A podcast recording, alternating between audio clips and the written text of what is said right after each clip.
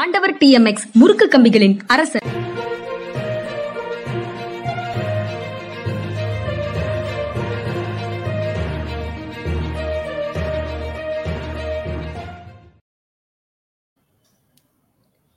வணக்கம். இது மனிதா மனிதா அரசியல் திறனாய்வாளர் ஓய்வு பெற்ற ஐஏஎஸ் அதிகாரி திரு. பாலச்சந்திரன் அவர்களை நிகழ்ச்சிக்கு வரவேற்பதில் பெரும் மகிழ்ச்சி. வணக்கம் சார்.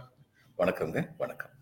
அப்புறம் நம்ம சில நாட்களுக்கு முன்னால தொடர்ந்து பேசிட்டு இருந்த அந்த ஏர் இந்தியா மோதாட்டி மேல சிறுநீர் கழித்தவருக்கு நான்கு நான்கு மாதங்கள் ஏர் இந்தியால பறப்பதற்கு தடை அப்படின்னு ஒரு அறிவிப்பை வெளியிட்டிருக்குது ஏர் இந்தியா அவர் வருடத்திற்கு ஒரு முறை அமெரிக்காவுக்கு இங்கேயும் பயணிப்பவராக இருந்தால் அப்புறம் இந்த நாலு மாத தடைங்கிறதுல என்ன பலன் அப்படிங்கிற மாதிரி ஒரு இயல்பான ஒரு கேள்வி வருது. அவங்க அதுக்கு மேல இந்த மாதிரி விஷயங்கள் என்ன செய்வாங்கங்கிறதும் தெரியல எனக்கு. நீங்க எப்படி பாக்குறீங்க சார்? முதல்ல அவங்களுடைய ஊழியர்கள் மேல நடவடிக்கை எடுக்கணும். அதை மூடி மறைக்கிறதுக்கான முயற்சிகள் தான் முதல்ல நடந்தது. ஒண்ணு. இன்னொன்னு இவருக்கு வாழ்நாள் தடை உத்தரவு விதிக்கணும். அவங்க மட்டும் இல்லை. இவங்க மற்ற இவங்களுக்கும் எழுதணும். மற்ற விமானங்களுக்கும் எழுதணும் இவங்க. அப்படி இருந்தால்தான் இது வந்து சரியான தண்டனையாக இருக்கும். வருஷத்துக்கு ஒருக்க வந்துட்டு போறாருன்னா வருஷத்துக்கு ஒருக்க வந்துட்டு போறாருன்னா இந்த நாலு மாசம் தடை உத்தரவு எந்த விதத்துல பாதிக்க போகுது? அவர் வருஷத்துக்கு ஒரு தரம் தானே வர்றாரு. அதனால இது வந்து கேலிக்கூத்து. அதுக்கப்புறம் சார் சந்திரசேகர் ராவ் நடத்தின கூட்டம் அது காங்கிரசுக்கு மாற்றாக பாஜகவுக்கு மாற்றாக காங்கிரசுக்கு மாற்றாக இன்னொரு அணியாக கட்டுவதற்கான முயற்சி இல்லை. சந்திரசேகர் ராவோட தனிப்பட்ட முயற்சியில கூட்டம் நடந்தது. அந்த கூட்டத்துல பினராயி விஜயனும் அரவிந்த் கெஜ்ரிவாலும் கலந்து கொண்டார்கள். அதை ஒரு தனி அணிக்கான முயற்சி என்று கருதக்கூடாது. நான் கருதவில்லை அப்படின்னு நிதிஷ்குமார் சொல்றாரு. அதை எப்படி பார்க்குறீங்க? அதாவது சந்திரசேகர் ராவை தவிர அந்த கூட்டத்தில் கலந்துக்கிட்ட பல பேர் வந்து அதை வந்து காங்கிரஸுக்கு எதிர்ப்பான ஒரு அணியாக கருதுனதா நான் நினைக்கல. உதாரணமா பினராயி விஜயன் நிச்சயமா அது மாதிரி நினைக்கல. நினைக்கல. அகிலேஷ் யாதவ் எப்படி நினைக்கிறான்னு தெரியல. அவர் கலந்துட்டு இருக்காரு அவர் எப்படி நினைக்கிறான்னு தெரியல. கெஜ்ரிவால் இவங்கெல்லாம் வந்து ஒரு பார்கெனிங் பொசிஷனாக தான் இதை பயன்படுத்துறாங்கன்னு நினைக்கிறேன் நான். காங்கிரஸ்க்கு வந்து எவ்வளவு ஆதாயம் வாங்க முடியுமோ எத்தனை சீட்டு வாங்க முடியுமோ அத்தனை சீட்டுகள் சொல்லி. அஹ் ஆனா காங்கிரஸ் வந்து நாற்பத்தேழுல இருந்து எழுபத்தேழு வரைக்கும் தொடர்ந்து பதவியில் இருந்ததுக்கு ஒரு முக்கியமான காரணம் எதிர்க்கட்சிகளிடையே ஒற்றுமை இல்லாது. இதே மாதிரி தான் அன்னைக்கு ஒரு நிலைமை இருந்தது. காங்கிரஸ் வந்து ஐம்பது பெர்சன்ட்டுக்கு மேலே என்னைக்குமே வாங்கல. ஓட்டு வாங்கல. ஆனா இவங்களுடைய ஒற்றுமையின்மை வந்து அவங்களுக்கு மிகப்பெரிய பலமா இருந்தது. இன்னைக்கு அப்படிப்பட்ட பலமா வந்து இவங்களுக்கு வந்து பிஜேபிக்கு வந்து இருக்குங்கிறது உண்மை.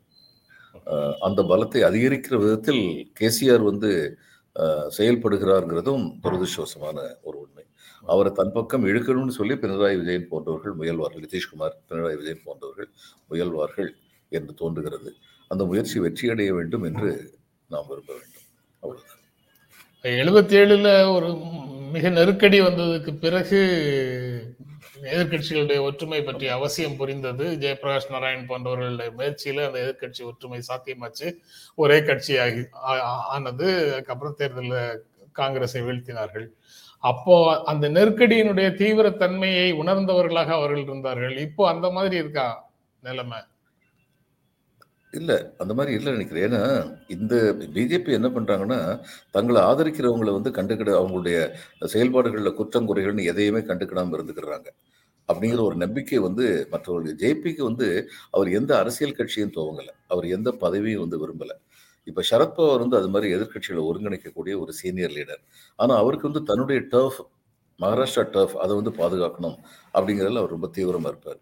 மம்தா பானர்ஜி அது மாதிரி தான் இருப்பாங்க. எல்லாமே அது மாதிரி தான் இருப்பாங்க. அதுக்காக வேண்டி சில காம்ப்ரமைசஸ் பண்ணுறதுக்கு இவர்களில் சில பேர் வந்து ஆயத்தமாக இருக்காங்க அப்படிங்கிறது உண்மை. அப்படி இருக்கும்போது அந்த எதிர்க்கட்சிகள் அன்னைக்கு வந்து எதிர்க்கட்சிகள் என்ன பயந்தாங்கன்னா ஏன்னா ஒட்டுமொத்தமா இந்த அம்மா எல்லாரையுமே ஒழிச்சு கட்டிடுவாங்க போல. ஜனநாயகமற்ற வழிகளில் ஒழித்து கட்டி விடுவார்கள் போல் இருக்கிறதே அப்படிங்கிற ஒரு அச்சம் இருந்தது. அவர்களுக்கு ஜேபி என்ற ஒரு மாபெரும் தலைவர் கிடைத்தார். ஆனா இன்னைக்கு வந்து எப்படி இருக்குன்னா இவங்க கூட சேர்ந்திருந்தா நமக்கு எந்த விதமான வம்பு வந்து இல்லாம இருக்கும் அப்படிங்கிற ஒரு நம்பிக்கையை வந்து இவங்க கொடுத்துருக்காங்க. இப்போ உதாரணமா ஒரிசா சிஎம் வந்து இவங்க கூட ரொம்ப பெரிய சண்டையெல்லாம் போடல. அவர்கிட்ட இவங்க ரொம்ப பெரிய சண்டையெல்லாம் போடல. இது மாதிரி நிறையா வந்து உதாரணங்கள் வந்து சொல்ல முடியும். அதனால வந்து எதிர்க்கட்சிகள் ஒற்றுமைங்கிறது வந்து எழுபத்தேழில் நடந்த எதிர்க்கட்சி ஒற்றுமை இப்போ நடக்குமா அப்படின்னு கேட்டிங்கன்னா எனக்கு சந்தேகமாக தான் செய்திக்குள்ள போனா சட்டம் ஒழுங்குக்கு சவால் விடும் சக்திகளை அனுமதிக்காதீர்கள் அப்படின்னு சொல்லியிருக்கிற ஸ்டாலின் முதலமைச்சர் ஸ்டாலின் சொல்லியிருக்கிறாரு. காவல்துறை அதிகாரிகளோட ஒரு நற்ற ஒரு ஆய்வு கூட்டம் நடந்தது. அந்த ஆய்வு கூட்டத்துல சட்டம் ஒழுங்குக்கு சவால் விடக்கூடிய சக்திகள் சட்டம் ஒழுங்குக்கு சவால் விடக்கூடிய எந்த சக்தியாக இருந்தாலும் சரி எந்த காரணம் கொண்டும் அவர் அவற்றை அவர்களை அனுமதிக்க கூடாது அப்படின்னு சொல்லியிருக்கிறாரு. தமிழ்நாடு அமைதி பூங்காவாக இருக்கு. பல்வேறு தலைவர்களுடைய நினைவு தினம் பாபர் மசூதி இடிப்பு தினம் இவை எல்லாமே வந்து அமைதியாக கடைபிடிக்கப்பட்டிருக்கின்றன அ- அந்த இடங்கள்ல எல்லாம் மோதல்களை உருவாக்குவதற்கான ஒரு சூழல் இருந்தது. ஆனா அது இல்லாமல் அந்த நாட்கள் அமைதியாக போச்சு அப்படிங்கிறத சுட்டி காட்டியிருக்கிறாரு இந்த மாதிரி சட்டம் ஒழுங்கு தொடர்பாக காவல்துறை அதிகாரிகள் மாவட்ட ஆட்சியர்களோட அரசு நடத்தக்கூடிய ஆலோசனை அல்லது ஆய்வு கூட்டம்ங்கிறது ஒரு ருட்டீன் எக்ஸசைஸா சார்? இல்ல சட்டம் ஒழுங்கு கெட்டு போச்சுன்னு எதிர்க்கட்சிகள் கொடுக்கக்கூடிய குரலுக்காக ஒரு ஆய்வு கூட்டம் நடத்துற மாதிரி இதை பார்க்கணுமா? இல்ல இது ஒரு ரொட்டீன் எக்ஸசைஸ் தான். ஆனா அந்த சமயத்துல வந்து இந்த மாதிரி எதிர்க்கட்சிகள் எழுப்புகின்ற குரல்கள் பற்றி முக்கியமாக விவாதிக்கப்படும். இந்த சட்டம் ஒழுங்கை சீர்குலைக்கும் சக்திகளை அனுமதிக்காதீர்கள் அப்படின்னு சொல்லும் பொழுது இது ரொம்ப டெலிகேட் வேர்ட் அதாவது லோடட் ஒரு- ஆல்சோ ஆமா இட் இஸ் வெரி லோடட் இப்ப நான் வந்து ஜனநாயக உரிமைகளுக்காக நான் போராடுறேன்னா நான் வந்து ஒழுங்கை மீறுகின்றேன். ஆனால் அரசியலமைப்பு சட்டத்தின்படி தான் நான் நடக்கிறேன். அப்ப அந்நேரம் என்ன செய்வாங்க அதனால வந்து சரியான வார்த்தை என்னன்னா அரசியலமைப்பு சட்டத்தை எதிர்க்கும் புறக்கணிக்கும் புறந்தள்ளும் எந்த சக்திகளையும் அனுமதிக்காதீர்கள் அப்படின்னு சொல்றதுதான் பொருத்தமா இருக்கும். இந்த லா அண்ட் ஆர்டர்னு சொல்லி ஆங்கிலத்தில் சொல்றாங்கல்ல சட்டம் ஒழுங்குன்னு சொல்லி சொல்றாங்கல்ல இதுல ஒரு பிரச்சனை என்னன்னா எங்களுக்கு ட்ரைனிங் சமயத்தில் இதை பற்றி பல விதமான கேள்விகள் எழுப்பப்பட்டிருக்கின்றன. சட்டம் வந்து என்ன சொல்லுது? சட்டம்ங்கிறத நாங்கள் அரசியலமைப்பு சட்டம்னு வச்சுக்கிறோம். It is left of centre நம்முடைய அரசியலமைப்பு சட்டம் வந்து it is not left it is left of centre சென்டர்லேருந்து கொஞ்சம் இந்த பக்கம் இருக்குது அந்த அளவுக்காவது the poor and the under ப்ரிவிலேஜுக்கு வந்து நம்ம வந்து பாதுகாப்பு கொடுக்கணும் அப்படிங்கிறது சட்டம். ஒழுங்குங்கிறது என்னது? நாட்டில் கலவரம் கலவரம் எதுவுமே ஏற்படாமல் கிளர்ச்சி எதுவுமே ஏற்படாமல் பாதுகாக்கிறது ஒழுங்கு. அப்போ இந்த ரெண்டு வந்து செல்ஃப் கான்ட்ரடிக்டரியா இல்லையா? செல்ஃப் கான்ட்ரடிக்டரியா தெரியலையா? செல்ஃப் கான்ட்ரடிக்டரியா தான் தெரியுது. ஆனால் இதை எப்படி இது பண்ணணும்? அதுக்கு வந்து எங்களுக்கு வந்து பயிற்சியில் வந்து ஒரு மூத்த ஐஏஎஸ் அதிகாரி வந்து சொன்னார் இப்போ உதாரணமாக வந்து முதலாளி இருக்காங்கப்பா. இந்த பீடி தொழிலாளி இருக்காங்க பீடி முதலாளி இருக்காங்க. இந்த பீடி முதலாளிகள் வந்து இதுக்கு வந்து ஆயிரம் பீடி சுற்றுறதுக்கு நான் இதில் வந்து ஜங்கிப்பூரில் சப்ளைட் வந்தபோது அங்கே இது ரொம்ப பெரிய தொழில் குடிசை தொழில். ஆயிரம் பீடி சுற்றுறதுக்கு வந்து அந்நேரம் வந்து நாலு ரூபா கொடுப்பாங்க. அப்போ தொழிலாளர்கள் வந்து எட்டு ரூபா கேட்பாங்க. யூனியன் எல்லாம் எட்டு ரூபா கேட்பாங்க. இவங்க கொடுக்கவே மாட்டாங்க. அப்போ நீ வந்து என்ன செய்யணும்? அந்த எட்டு ரூபா கேட்கக்கூடிய தொழிலாளர் யூனியன் அடுத்து அவர்களுக்கு சார்ந்து நிற்கக்கூடிய அரசு சாரா நிறுவனங்கள் இவங்ககிட்ட எல்லாம் வந்து நீ வந்து பேசணும். பேசி நீ வந்து சொல்லணும். உங்களுக்கு கிளர்ச்சி நடத்துறதுக்கு உரிமை இருக்கு. ஆனால் அது வந்து வன்முறையாக மாறக்கூடாது அப்படிங்கிற கடமையும் உங்களுக்கு இருக்கு. நீங்கள் கிளர்ச்சி என்கிட்ட வந்து நடத்துங்க. ஏன் முன்னாடி வந்து நடத்துங்க. வன்முறை ஆகாமல் பார்த்துக்கோங்க அப்படின்னு சொல்லி சொல்லி நீ வந்து ஊக்குவிக்கணும். அப்போ ஆயிரம் பேர் ஒரு இடத்துல மூவாயிரம் பேர் வருவாங்க. நீ ஊக்குவிச்ச உடனே. அடுத்து வந்து அந்த முதலாளிகிட்ட போய் என்ன சொல்லணும்? என்ன நிலைமை ரொம்ப மோசமாக போயிரும் போல இதை விட்டுக்கிட்டு இருந்தீங்கன்னா ஓரளவுக்காவது விட்டு கொடுக்கணும்ல. அவங்க வந்து நான் எட்டு ரூபா கேட்குறாங்க அட்லீஸ்ட் நீங்கள் அஞ்சு ரூபா கொடுங்க. இல்லைன்னா பிறகு எப்படி சார் நிலைமையை சமாளிக்க முடியும் அப்படின்னு அவங்ககிட்ட சொல்லணும். சரி நமக்கு ஆதரவாக தான் இவங்க பேசுறாருன்னு சொல்லிட்டு அவங்க நாலு ரூபாயிலிருந்து அஞ்சு ரூபாய்க்கு கொண்டு வருவாங்க. இதுதான் சட்டம் ஒழுங்கை பராமரிக்கும் முறை.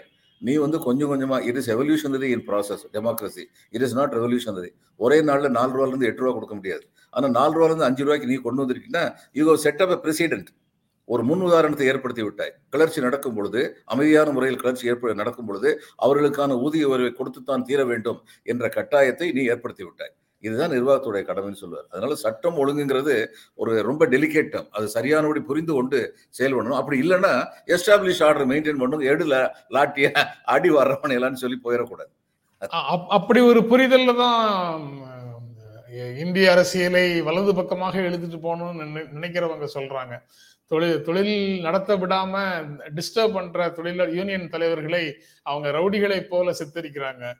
அதனால தொழில் நடத்த முடியாமல் ஆமா இப்ப முதல்ல சொன்னதுல எனக்கு அச்சம் என்னன்னா தொழில் புரிவதற்கான அமைதியான சூழ்நிலையை ஏற்படுத்துவதில் கவனம் செலுத்த வேண்டும்னு சொல்லி சொல்றாரு. தொழில் புரிவதற்கு நிச்சயமா வந்து கவனம் செலுத்தணும். அதே சமயம் தொழிலாளர்களுக்கான உரிமைகள் காக்கப்பட வேண்டும்ங்கிறதுல கவனம் செலுத்தும் தொழிலாளர்கள் வந்து அதீத உரிமைகளை கேட்டால் சொல்லலாம் நீங்கள் அதீதமாக கேட்கின்றீர்கள் என்று சொல்லலாம். அதே சமயம் நியாயமாக கேட்க வேண்டிய நியாயமாக கொடுக்கப்பட வேண்டிய உரிமைகளை தொழிலாளர்களுக்கு அளிப்பதிலும் நீங்கள் கவனம் செலுத்த வேண்டும். அப்படிங்கிறதையும் அடுத்த திருத்தமாக சொல்லியிருக்கணும்னு நினைக்கிறேன் இது வேறு இது முதல்வருடைய எண்ணம் சரியானதாக இருக்கிறது. ஆனால் இதை வேறு விதமாக புரிந்து கொள்ளக்கூடிய அதிகாரிகள் இருக்கிறார்கள் என்பது அஹ், கவனத்தில் கொள்ள வேண்டியது. அதாவது புரிதல் தப்பு அப்படின்றது வந்து நமக்கு இப்ப சகஜமான ஒரு வார்த்தை ஆயிடுச்சு சார். யதார்த்தத்துக்கு புறம்பான புரிதல் அனுமானத்தின் அடிப்படையிலான புரிதல் தவறான புரிதல் அப்படின்னு புரிதல் தப்புன்னு சொல்றது ஒரு வழக்கமாக நம்ம கிட்ட நடக்குது. அதிகாரிகள் வந்து அப்படிப்பட்ட புரிதல் இருக்கக்கூடியவங்களை வந்து கொஞ்சம் மாற்ற வேண்டியது இருக்கு. அதனால குற்றங்கள் நிகழாத வண்ணம் தடுக்கணுங்கிறதையும் முதல்வர் முதலமைச்சர் வந்து முதல்ல இருந்து சொல்லிட்டு இருக்காரு. ரெண்டு- ஒவ்வொரு கூட்டத்திலையும் சொல்லிட்டு இருக்காரு. நீங்களும் நானும் அந்த கூட்டத்தில் நடந்த விஷயங்களை அடுத்த நாள் பேசும்போது அவருடைய அந்த அணுகுமுறையை பாராட்டுறோம். ஆனால் அந்த வலது பக்கம் இழுத்துட்டு போறவங்க வந்து அந்த ஒடுக்கணும் இப்படி மென்மையாகவே கையாளக்கூடாது அப்படின்னு அந்த ஒடுக்கு ஒடுக்கும் கருவியாகவே காவல்துறையை பார்க்குற மாதிரி பேசுறாங்க. ஆமாம் அது அளவுக்கு மீறிய முதிர்ச்சியான அணுகுமுறை வேணுங்க. அதுக்கு வந்து பயிற்சி காலத்திலிருந்தே சொல்லணும். இப்போ இங்கிலாந்துல வந்து எனக்கு ரொம்ப பிடிச்ச அம்சம் இந்த தீவிரவாதிகள் தகராறு இந்த ஷூட் ஷூட் பண்றது எல்லாம் நடந்த போது கூட அவங்க வந்து சொல்லிட்டாங்க நாங்க துப்பாக்கி எடுத்து செல்வதற்கு எங்களுடைய கான்ஸ்டபிள் நாங்கள் அனுமதிக்க மாட்டோம். அப்படின்னு சொல்லி அந்த நாட்டுடைய உள்துறை அமைச்சர் வந்து சொன்னார். காரணம் என்ன கேட்டாருன்னா துப்பாக்கி அவர் அவங்க லாட்டி மட்டும்தான் வச்சிருப்பாங்க. துப்பாக்கியை எடுத்துட்டு போனா முதல்ல துப்பாக்கியை பிரயோகம் பண்ணணுங்கிற ஒரு உணர்வு வந்துடும் அது வரக்கூடாது. அப்படின்னு சொல்லி சொன்னார். அது வந்து ரொம்ப இதில் இது அதில் உங்களுக்கு ரிஸ்க் இருக்கு. இந்த போலீஸ்மேன் ரன் அ ரிஸ்க் ஆனால் காவல்துறையில் இருப்பவர்கள் அந்த ஒரு ரிஸ்கை ஏற்றுக்கொள்ள வேண்டும் அப்படிங்கிறதுல அவங்க தீவிரமாக இருந்தாங்க. அந்த மாதிரியான ஒரு சூழ்நிலை வர்றதுக்கு இன்னும் இந்தியாவில் நாடு எடுக்கும்னு நினைக்கிறேன். ஆனால் அது வரைக்கும் வந்து முதல்வர் மாதிரி ஆட்கள் வந்து சொல்லும் பொழுது மிக அழுத்தம் திருத்தமாக சொல்ல வேண்டும். நீங்கள் சட்டம் ஒழுங்கை பராமரிப்பது என்பது வசதி படைத்தவர்களுக்காக மட்டுமில்லை. வசதி இல்லாதவர்களுக்கும் சேர்ந்துதான் சட்ட ஒழுங்கு பராமரிக்கப்பட வேண்டும் இன்னும் சொல்ல வேண்டும் என்றால் அவர்களுக்குத்தான் முன்னுரிமை அளிக்கப்பட வேண்டும் அப்படிங்கிற அது சொல்லியிருக்காரு. அவர் தன்னுடைய உரையிலே வந்து சொல்லியிருக்காரு.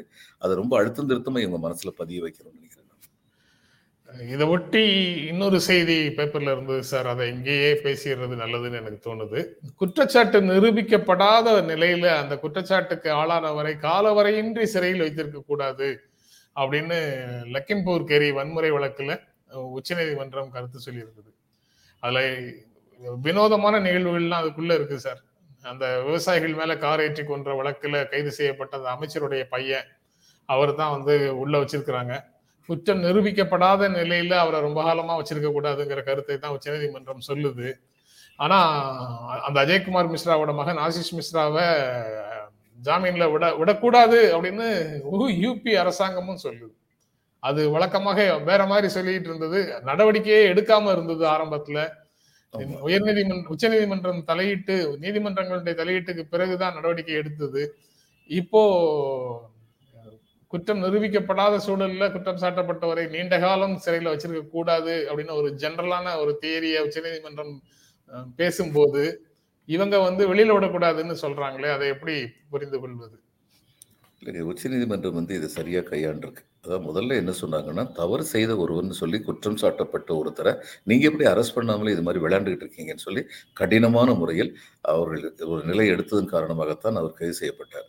இந்த சமயத்துல இன்னொரு முக்கியமான விஷயம் அந்த நீதிமன்றத்துல கேட்டிருக்காங்க இந்த இது வந்து வழக்கு முடிக்கிறதுக்கு எவ்வளவு நாள்னா ஒரு ஐந்து ஆண்டுகள் ஆகலாம்னு சர்வசாதாரணமா சொல்றாங்க. சார் சார் சார் இப்ப அஞ்சு ஆண்டுகள் ஆகலாம்னா அந்த அஞ்சு ஆண்டு வரைக்கும் இந்த ஆளு மேல குற்றம் இல்லைன்னு சொல்லி வச்சுக்கோங்க. ஒருவேளை. அப்ப அஞ்சு ஆண்டு வந்து தேவையில்லாம இவரை விட்டுருங்க. நாட்டில் பல்லாயிரக்கணக்கான ஏழை மக்கள் இப்படித்தான் தவித்துக் கொண்டிருக்கிறார்கள்.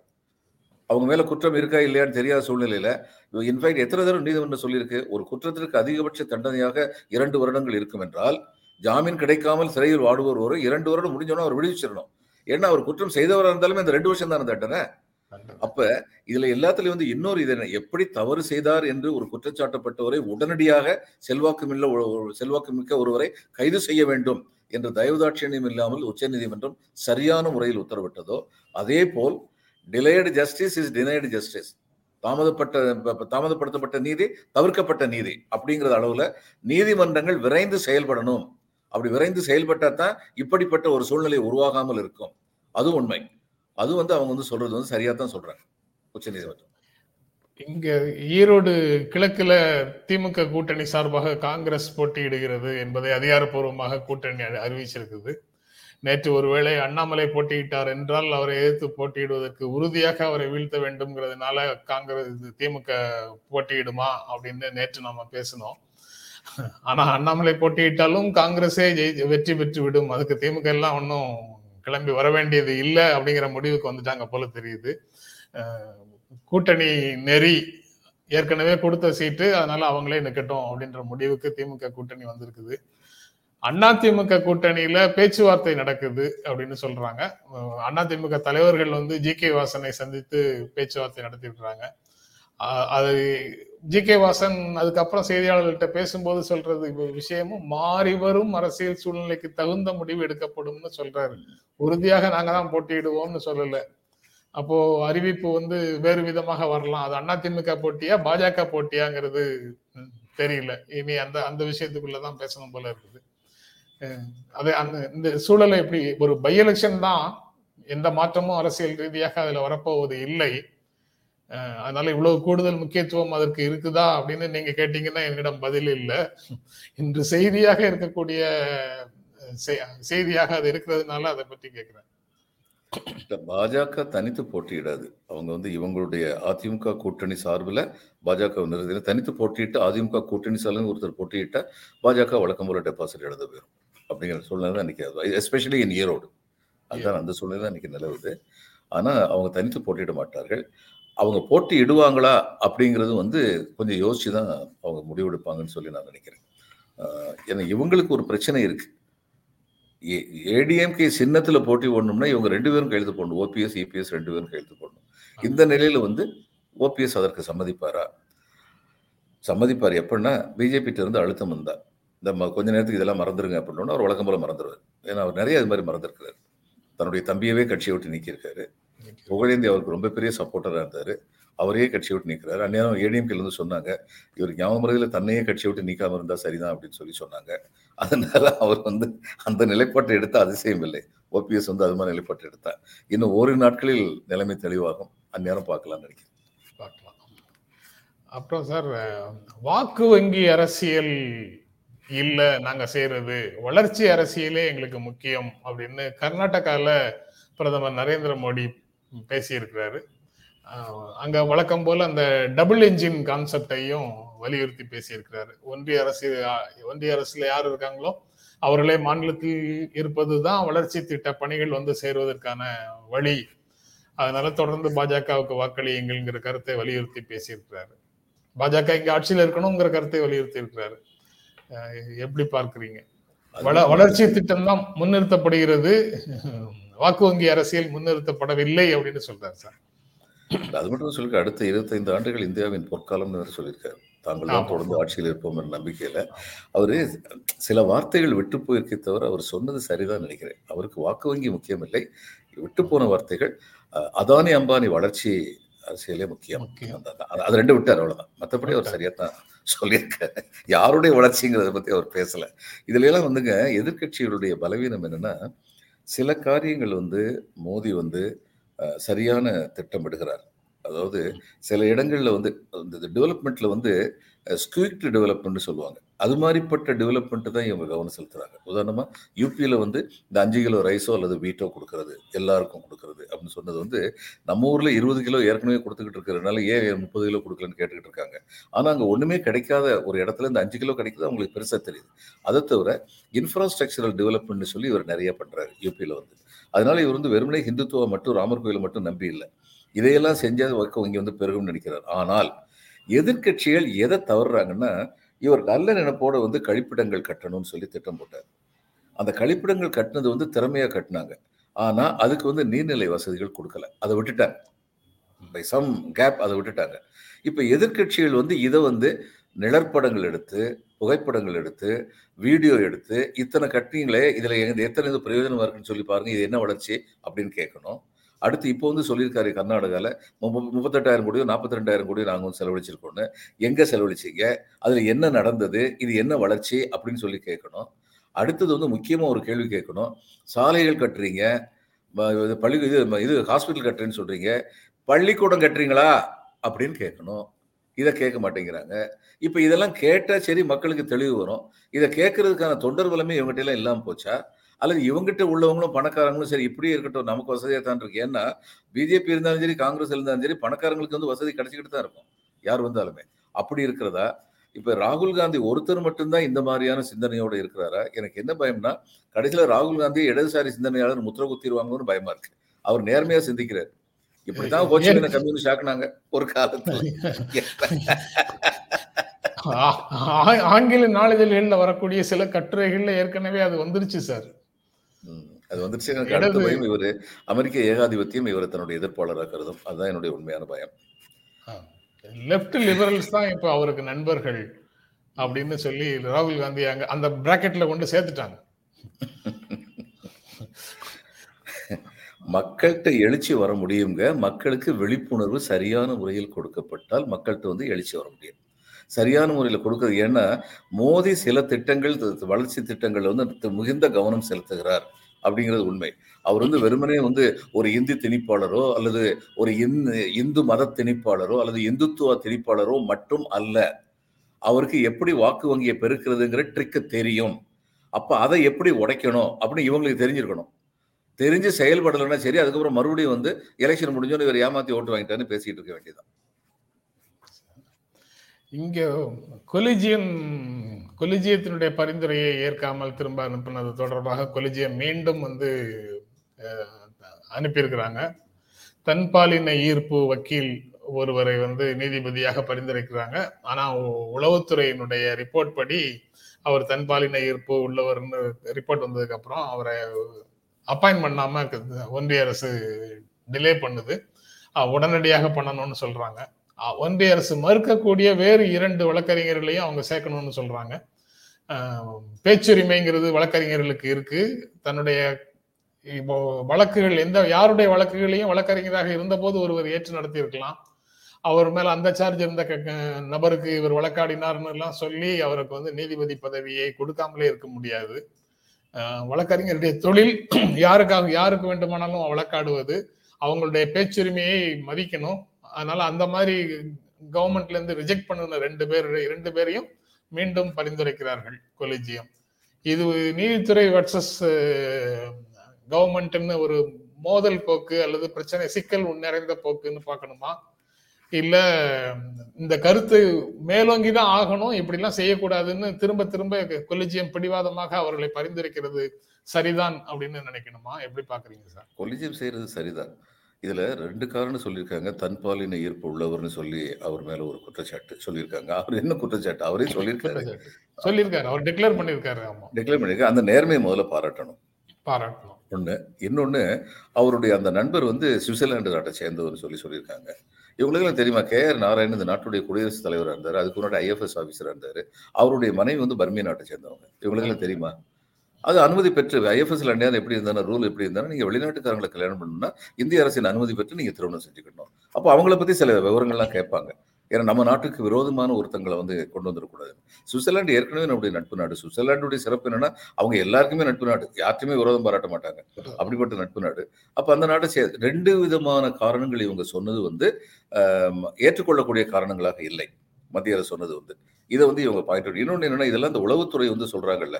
இந்த உளவுத்துறை சொல்றதை வச்சு மட்டும் ரிஜெக்ட் பண்ணக்கூடாதுங்க. உளவுத்துறை சொன்னோன்னே இப்படி உளவுத்துறை சொல்றது இவங்ககிட்ட ஆலோசனை கேட்கணும். ஏன்னா சில சமயங்கள்ல நான் கேள்விப்பட்டிருக்கேன். இவர் பெரிய குடிகாரன்னு சொல்லி சில பேர் வந்து ரிஜெக்ட் பண்ணியிருக்காங்க. அவர் வந்து சாதாரணமாக அதான் மிதமாக குடிக்கும் குணம் உள்ளவர். எத்தனையோ பேர் ஜட்ஜா இருக்கவங்கள பொலிட்டிஷியன்ஸ் இருக்கவங்கள ஆபீசர் உள்ளவங்கள எத்தனையோ பேர் மிதமாக குடிக்கிறவர்களாக இருக்கிறார்கள். அவங்க எல்லாரையுமே குடிகாரன்னு சொல்லி கேரக்டரைஸ் பண்ணி ரிஜெக்ட் பண்ண முடியுமா? உண்மையாவே குடியாரங்களா இருக்கவங்க கண்டினியூ பண்ணிட்டு இருக்கிற கொடுமையும் பார்க்கத்தான் செய்யறோம் அப்படி இருக்கும் பொழுது இந்த உளவுத்துறை சொல்றது வந்து நீங்க நிச்சயமா வந்து இவங்ககிட்ட கலந்து ஆலோசிக்கலாம். இப்படி எங்களுக்கு உளவுத்துறை ரிப்போர்ட் வந்திருக்கு. அப்ப அது உண்மையா இருந்தா இவங்க ஏத்துக்கிட்டு தான் செய்யணும். மிதமிஞ்சிய குடிகாரர் அல்லது இப்படிப்பட்ட தவறுகள் செய்பவர் அப்படின்னா அதுக்கு ஆதாரங்கள் அவங்க கொடுத்தாங்கன்னா இவங்க ஏத்துக்கிட்டு தான் செய்யணும். அப்படி இல்லாம எங்களுக்கு உளவுத்துறை சொல்லிருச்சு. தங்களுக்கு தங்களுக்கு வசதி இல்லாதவங்களெல்லாம் இது மாதிரி உளவுத்துறை ரிப்போர்ட் வாங்கி ரிஜெக்ட் பண்ண முடியும் ஒரு அரசினால். அதனால அப்படி பண்ணக்கூடாது. அதனால இதுல வந்து இவங்க உச்சநீதிமன்றம் கொலிஜியம் நாட் உச்ச கொலிஜியம் எடுக்க முடிவு Collegium. வந்து சரியான முடிவு தான் நினைக்கிறேன். அந்த முடிவுல வந்து அவங்க தொடர்ந்து உறுதியா நிக்கணும் அப்படின்னு நினைக்கிறேன் அந்த எனக்கு இந்த இந்த கேஸ் கிட்டத்தட்ட நம்ம நீதி நாயகம் சந்துரு சென்னையில இருக்கு அவருக்கு அப்பாயின்மெண்ட் வரும்போதும் இதே மாதிரி பிரச்சனைகள் வந்தது சார் அவருக்கான அவர் அவர் எடுத்து கையாண்ட வழக்குகள் எல்லாமே எஸ்டாப்ளிஷ்மெண்ட்டுக்கு எதிராக எஸ்டாப்ளிஷ்மெண்டால தண்டிக்கப்படக்கூடிய நபர்களாக எடுத்து எடுத்து கேஸ் நடத்தினாரு. அந்த மாதிரி பின்னணியை வச்சுட்டு இவரை எப்படி நீதிபதி ஆக்குறது அப்படின்னு தள்ளி தள்ளி தள்ளி போட்டுக்கிட்டே போனாங்க. கடைசியில பெட்டர் சென்ஸ் ப்ரிவைல்டு அவர் வந்து நீதிபதி ஆனார் நீதிபதி ஆனதுக்கு அப்புறம் அவர் ஏராளமான எளிய மனிதர்களுக்கான தீர்ப்புகளையும் கொடுத்துட்டு போயிட்டார். கொடுத்து- கொடுத்துட்டாரு ஓய்வு பெற்றார். அந்த மாதிரி நீதித்துறையில நல்ல விஷயங்கள் நடக்கிறத தடுத்துருவாங்களோங்கிற கவலையாக இருக்குது இதை பார்க்கும்போது. ஆமா. ஓய்வு பெற்ற பொழுது ஃபேர்வெல் டின்னர் வேணும்னு சொல்லிட்டு விருட்டின நீதிமன்றத்தை விட்டு வெளியேறி தன் கார்லயோ அல்லது பஸ்லயோ நாள். எலக்ட்ரிக் எலக்ட்ரிக் ட்ரெயின்ல வீட்டுக்கு வந்து இல்ல வீட்டுக்கு போய் சேர்ந்தவர். இப்ப அதையெல்லாம் பாராட்டணும். அப்படிப்பட்ட நீதிபதிகள் இருக்காங்கன்னு சொல்லி பாராட்டணும். அதை விட்டுட்டு அவங்களெல்லாம் நீதிபதியே ஆகக்கூடாது அப்படின்னா. எடுத்த செய்திகளை பேசிட்டோம் சார். நிகழ்ச்சியில கலந்து கொண்டு உங்களுடைய கருத்துக்களை பகிர்ந்து கொண்டதற்கு எங்கள் நெஞ்சார்ந்த நன்றி. வணக்கம் வணக்கம். வணக்கம் சார். நண்பர்களே உங்கள் ஆதரவுக்கும் எங்கள் அன்பும் நன்றியும். மீண்டும் சந்திப்போம். நன்றி வணக்கம்.